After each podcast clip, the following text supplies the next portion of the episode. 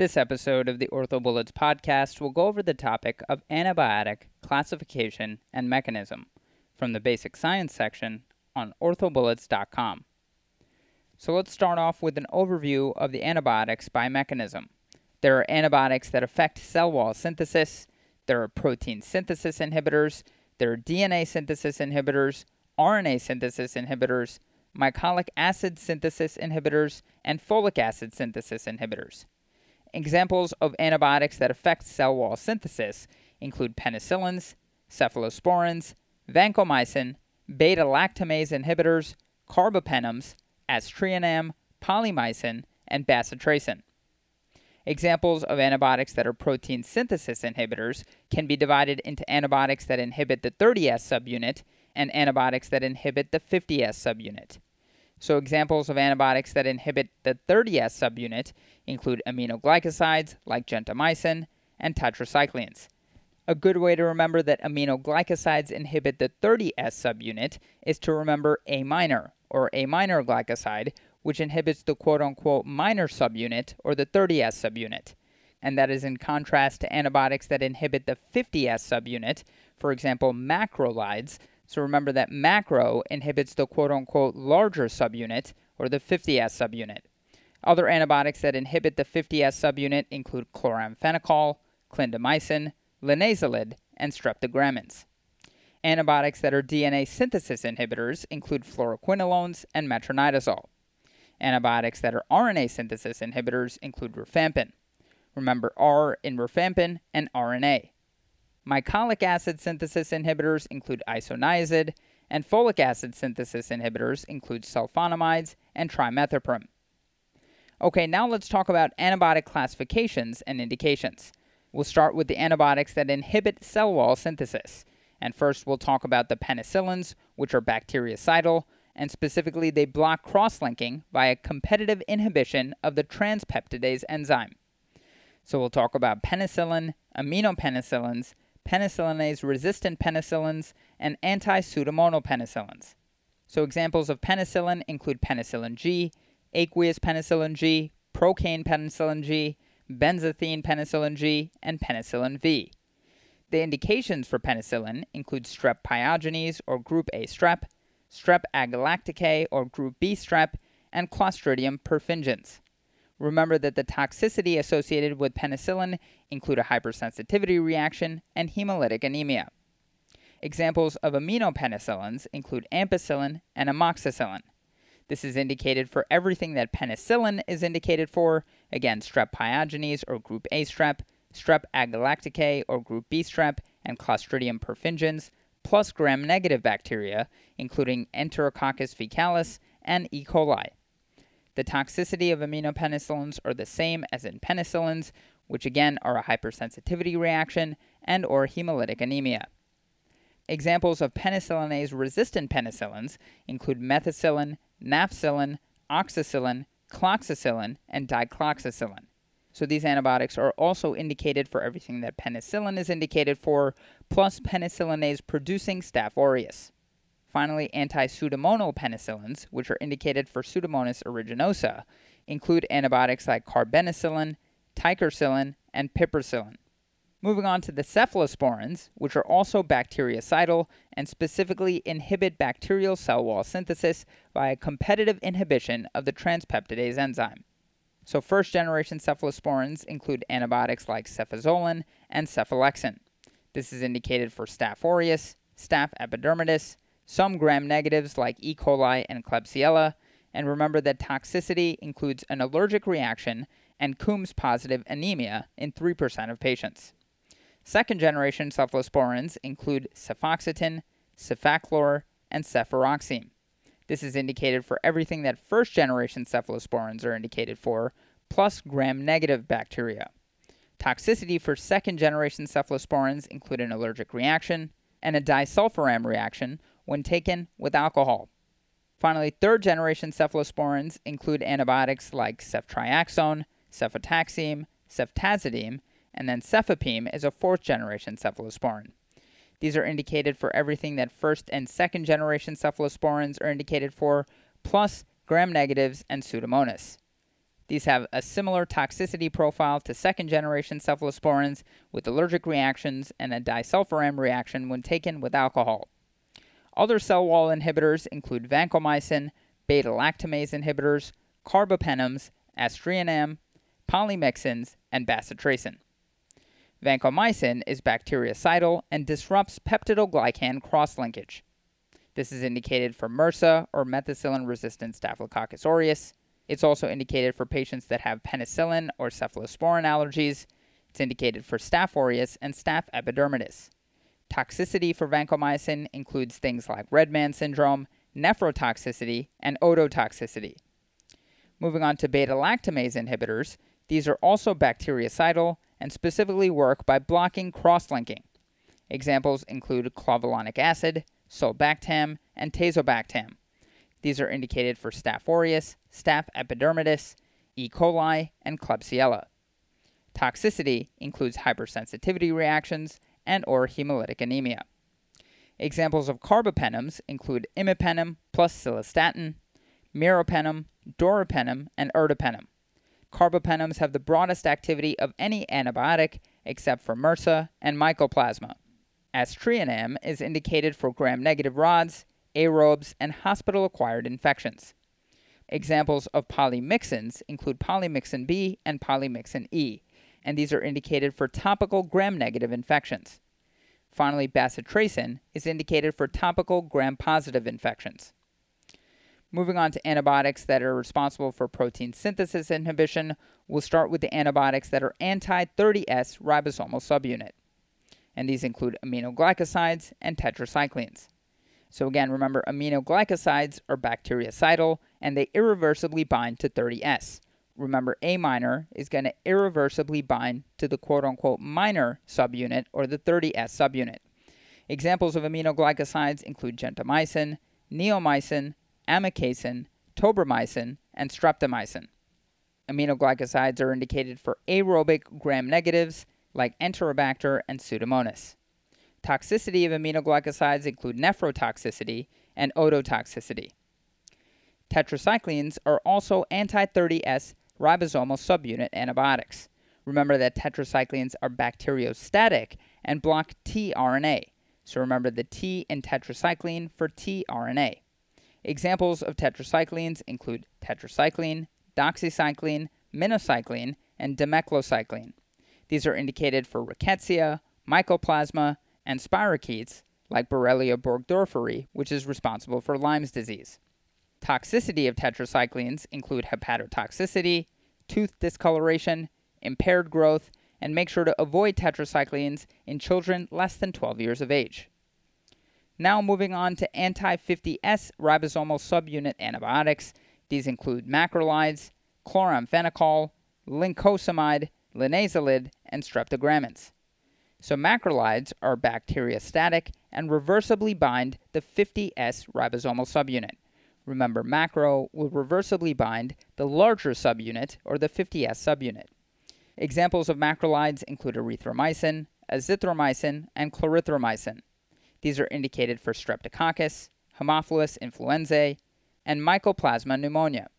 As far as toxicity, remember that macrolides can have a coumadin interaction as it acts on the cytochrome P450 system.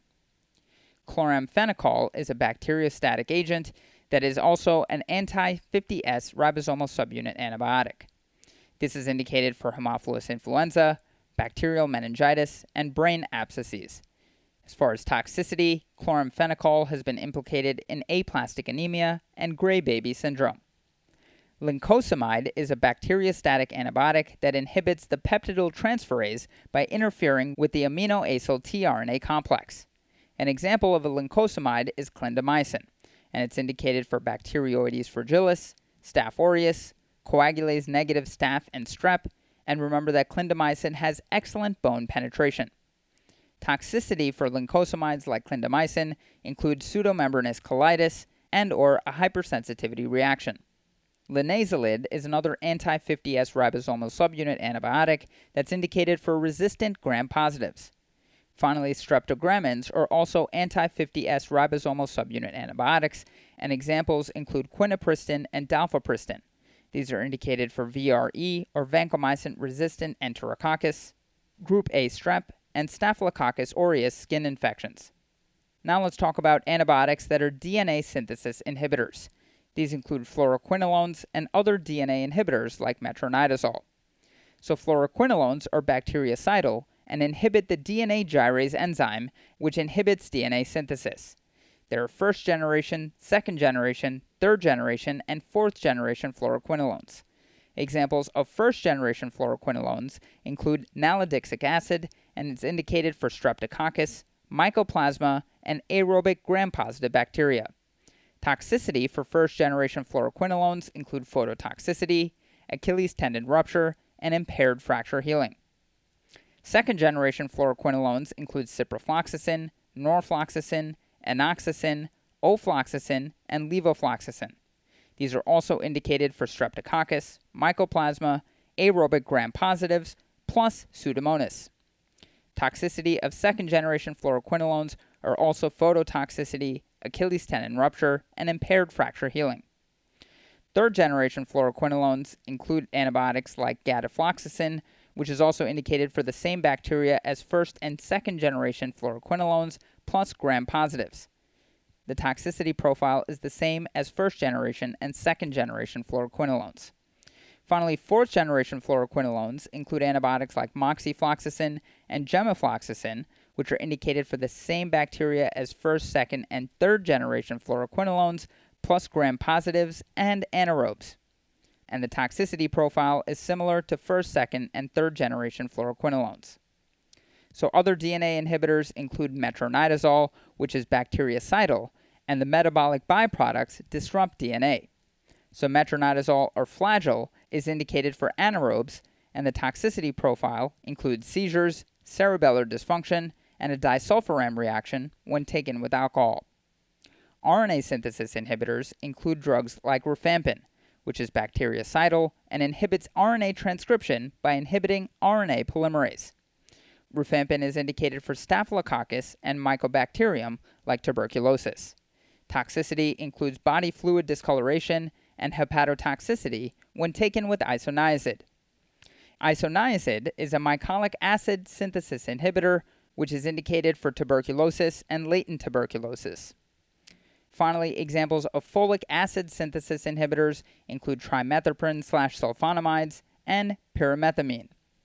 Trimethoprim/sulfonamides are bacteriostatic, and they inhibit with PABA, or p-aminobenzoic acid. Examples include trimethoprim sulfamethoxazole, sulfazoxazole, and sulfadiazine. This is indicated for UTI organisms, Proteus, and Enterobacter. Toxicity includes thrombocytopenia, and make sure to avoid folic acid synthesis inhibitors in the third trimester of pregnancy. Finally, pyrimethamine is indicated for malaria and toxoplasmosis gondii. Okay, so now let's quickly do a bacteria overview. There are gram-positive cocci, which include Staphylococcus, Streptococcus, and Enterococci. Gram-positive bacilli, which are either spore-forming or non-spore-forming. There are gram-negative cocci, like Neisseria. Gram-negative bacilli, which can be subdivided into enterics, respiratory bacilli, and zoonotic bacilli. And there are other bacteria that don't fit into any of these categories, like mycobacteria, spirochetes, chlamydia, mycoplasma, and fungus-like bacteria. So let's quickly go over the gram-positive cocci. Examples of Staphylococcus species include Staph aureus, MSSA or methicillin-sensitive Staphylococcus aureus, MRSA or methicillin-resistant Staphylococcus aureus, Staph epidermidis, and Staph saprophyticus. Examples of Streptococcus include Strep pneumoniae, Strep pyogenes or Group A strep, Strep agalactiae or Group B strep, Strep viridans, and Strep bovis or Group D strep. Finally, examples of Enterococci include Enterococcus faecalis. Now let's go over the gram-positive bacilli. Examples of spore-forming gram-positive bacilli include the Bacillus species and the Clostridium species, so Bacillus anthracis, Bacillus cereus, Clostridium tetani, Clostridium botulinum, Clostridium perfringens, and Clostridium difficile. Non-spore-forming gram-positive bacilli include Corynebacterium diphtheriae and Listeria monocytogenes. Moving on to the gram-negative cocci, the one to know is Neisseria species, including Neisseria meningitidis and Neisseria gonorrhea. Gram-negative bacilli, as we mentioned, can be divided into enterics, respiratory bacilli, zoonotic bacilli, and other. So the enterics include Escherichia coli, Salmonella typhi, Salmonella enteritis, Shigella dysenteriae, Klebsiella pneumoniae, Serratia, Proteus, Campylobacter jejuni, Vibrio cholera, Vibrio parahemolyticus/vulnificus, Helicobacter pylori, Pseudomonas aeruginosa, and Bacteroides fragilis. Examples of respiratory gram-negative bacilli include Haemophilus influenzae, Haemophilus ducreyi, and Bordetella pertussis. Examples of zoonotic gram-negative bacilli include Yersinia enterocolytica, Yersinia pestis, Brucella, Francisella tularensis, Pasturella multicida, and Bartonella hensleyi. Other examples of gram-negative bacilli include Gardnerella vaginalis.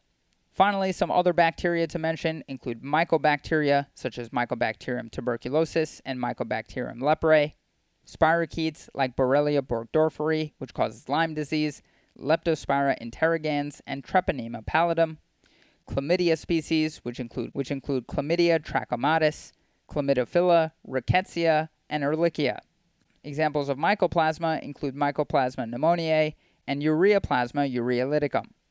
Finally, fungus-like bacteria include Actinomyces israeli and Nocardia. Okay, so now let's go over some antibiotic resistance mechanisms. So bacteria develop the ability to hydrolyze these drugs using beta-lactamases. These confer resistance to penicillin. Examples include E. coli, Staph epidermidis, Pseudomonas aeruginosa, and Klebsiella pneumoniae.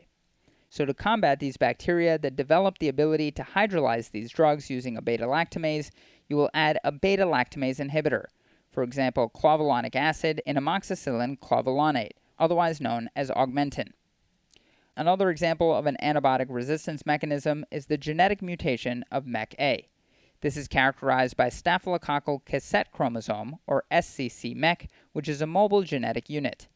mecA is a bacterial gene encoding a penicillin binding protein, or PBP2A.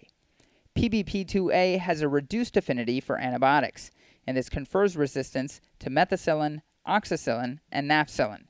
An example of this is obviously MRSA, or methicillin-resistant Staphylococcus aureus.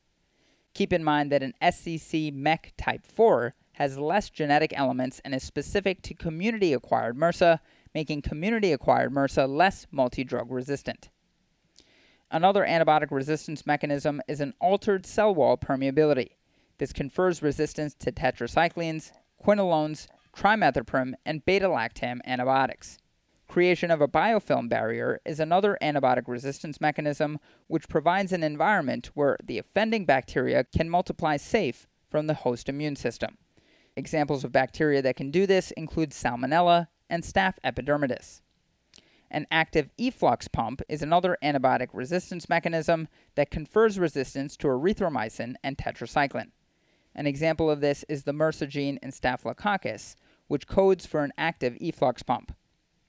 An altered peptidoglycan subunit is another antibiotic resistance mechanism. For example, an altered D-alanyl-D-alanine of NAM/NAG peptide, which confers resistance to vancomycin. This is seen in the setting of vancomycin-resistant enterococcus, or VRE. Finally, ribosome alteration is another example of antibiotic resistance mechanisms in which a gene confers resistance to MLS, or macrolide lincosamide streptogramin agents via methylation of the 23S rRNA. This is demonstrated using the D-zone test for inducible clindamycin resistance in staph and beta-hemolytic strep. Now let's talk about penicillins in a bit more detail. The mechanism of penicillins, again, is to interfere with bacterial cell wall synthesis. Subclassification and tested examples of penicillins include natural penicillins, like penicillin G, penicillinase-resistant penicillins, such as methicillin or staphycillin, and aminopenicillins, such as ampicillin. Moving on to cephalosporins, these antibiotics are bactericidal, and as far as the mechanism, they disrupt the synthesis of the peptidoglycan layer of bacterial cell walls. and it does so through competitive inhibition of penicillin binding proteins. Keep in mind that the peptidoglycan layer is important for cell wall structural integrity. Cephalosporins have the same mechanism of action as beta-lactam antibiotics, such as penicillins.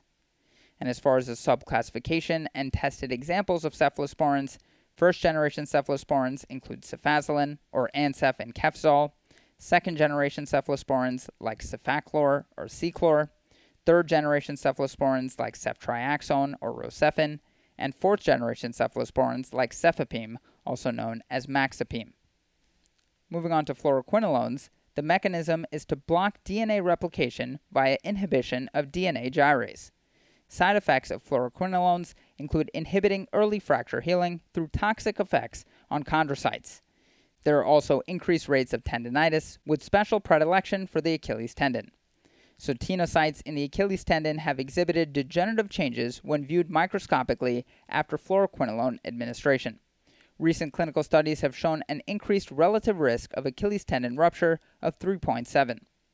As far as subclassifications and tested examples of fluoroquinolones, the ones to know include ciprofloxacin, or Cipro, and levofloxacin, or Levaquin. Moving on to aminoglycosides, the mechanism of these antibiotics are bactericidal, and they specifically inhibit bacterial protein synthesis. They work by binding to the 30S ribosome subunit, remember A minor, leading to the misreading of mRNA. This misreading results in the synthesis of abnormal peptides that accumulate intracellularly and eventually lead to cell death. As far as subclassification and tested examples of aminoglycosides, the one to know is gentamicin. Moving on to vancomycin, this is indicated for gram-positive bacteria. The mechanism is bactericidal and is an inhibitor of cell wall synthesis. With respect to resistance, increasing emergence of vancomycin-resistant enterococci has resulted in the development of guidelines for use by the CDC. Indications for vancomycin include serious allergies to penicillins or beta-lactam antimicrobials, serious infections caused by susceptible organisms resistant to penicillins like MRSA and MRSE, and surgical prophylaxis for major procedures involving implantation of prostheses in institutions with a high rate of MRSA or MRSE.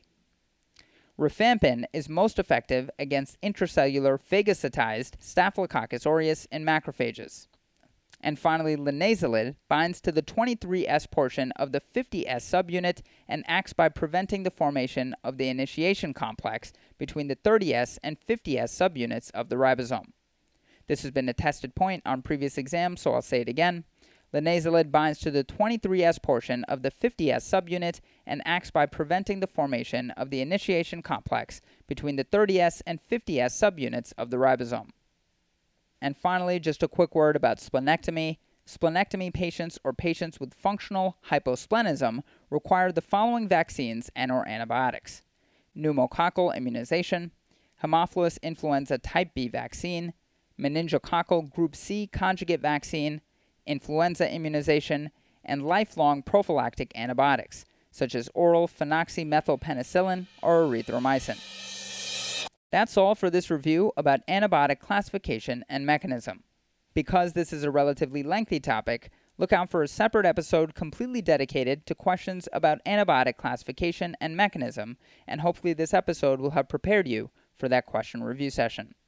This is the OrthoBullets podcast, a daily audio review session by OrthoBullets, the free learning and collaboration community for orthopedic surgery education. Keep in mind that these podcasts are designed to go along with the topics on orthobullets.com, and in fact, you can listen to these episodes right on the OrthoBullets website while going through the topic. If you've gotten any value from the podcast so far, please consider leaving us a 5-star rating and writing us a review on Apple Podcasts. It will help us spread the word and increase our discoverability tremendously. Thanks so much, and we'll see you all tomorrow.